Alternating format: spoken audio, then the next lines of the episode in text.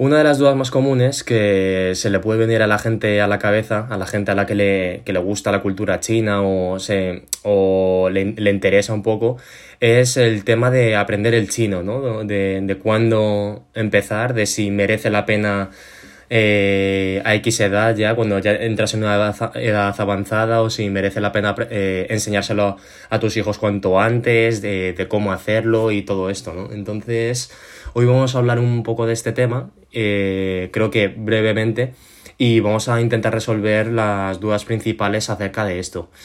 Eh, en, en, cuanto al cuándo de, empezar a aprender el chino, el, el, consejo, así resumiendo, es cuanto antes. Cuanto antes. Si puede ser incluso con tres años, pues con tres años. Y si es más tarde, bueno, pues siempre se puede, ¿no?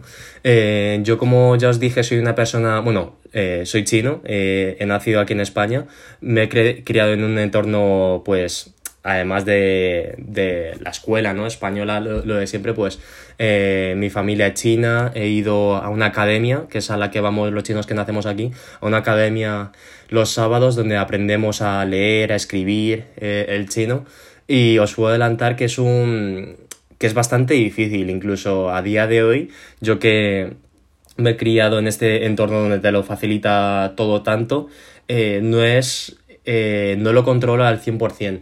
Sobre todo en tema de vocabulario, ¿no? El hecho de no haber hecho el instituto, eh, haber hecho pues el instituto o el bachillerato en chino, como se hace en China obviamente, pues hace que eh, te falte mucho vocabulario. Al final puedes hablar fluidamente con, con tu familia, con toda la gente que te, con toda la gente que se te pueda poner delante, pues en chino puedes hablar, pero no podrás hablar eh, fácilmente de economía, por ejemplo, o incluso de, de un tema biológico, hormonas, eh, proteínas, eh, pues cualquier cosa de estas, ¿no? Pues imaginaros el, el haber crecido en España, pero el no haber recibido la educación secundaria, la ESO, el bachillerato, no sabríais realmente, pues, eh, expresar muchas cosas que, que, queréis expresar. El no haber dado biología, por ejemplo, realmente la palabra, eh, una palabra tan sencilla como célula, quizá no, lo, no la sabríais si no hubierais hecho, no sabríais cómo se dice si no hubierais hecho la, la secundaria. Entonces está el tema ahí, que es muy difícil eh, aprenderlo bien y lo mejor es cuanto antes. Además, el tema de, de la pronunciación y el acento es algo que especialmente en el chino eh, se puede notar más y es más difícil si no lo coges desde el principio.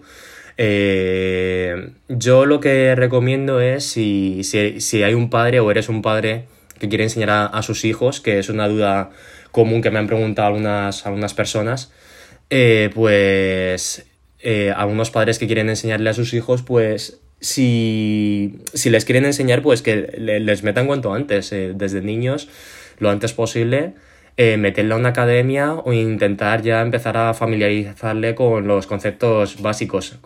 Ya sabéis que de niños pues somos todos una esponja y cualquier cosa que le enseñes pues lo, lo pilla el vuelo, ¿no? Y es algo que marca bastante la diferencia, la verdad. Eh, luego, eh, cuando se pierde un poco el nivel de eficacia, digamos, o de eficiencia, eh, con la edad, yo diría que es a partir de los 20, 25 años, ya estás en el punto en el que ya si te pones ahí vas a aprenderlo perfectamente y obviamente si te pones podrás conseguirlo sin problemas, pero ya ahí la curva de dificultad es muchísimo mayor, eh, con un mayor esfuerzo seguramente vas a aprender menos cosas que cuando eras niño.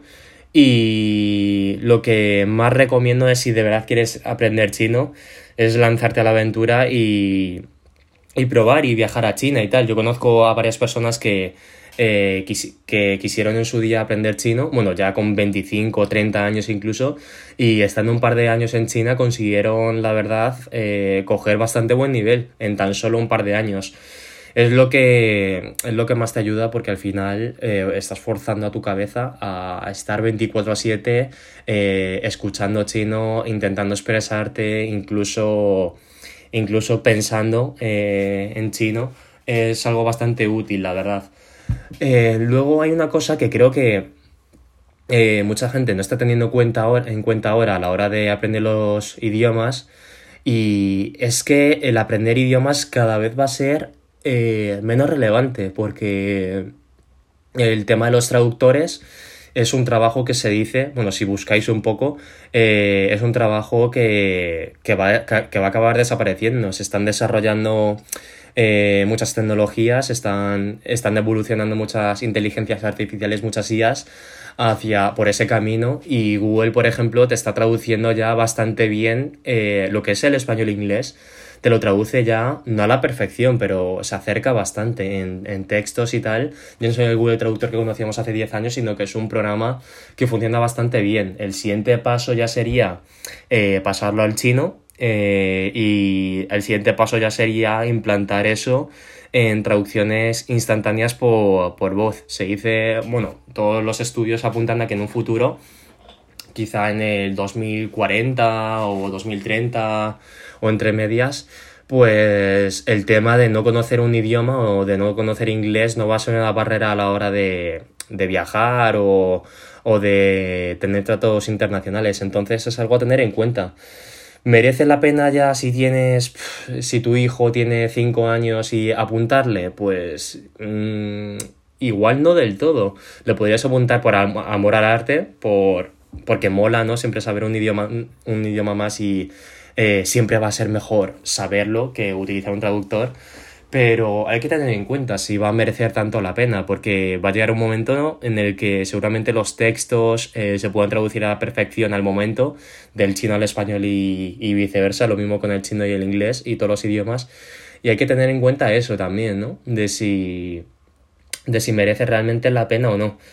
Entonces, eso era, era un poco de lo que quería hablar hoy y si, y si aún así queríais, bueno, ampliando un poco, y si aún así queréis aprender, pues lo suyo sería eh, buscar academias. En España al menos existen un montón de academias, tanto online como físicas, eh, donde puedes aprender chino eh, estupendamente y si necesitáis alguna fuente o necesitáis información de algún tipo para para, para que os diga dónde, dónde se podría aprender y tal, pues estaría encantado de ayudaros. Con eso creo que he cubierto un poco el tema del que quería hablar y cualquier duda pues me podéis contactar y estaría ahí para responderos. Buen día.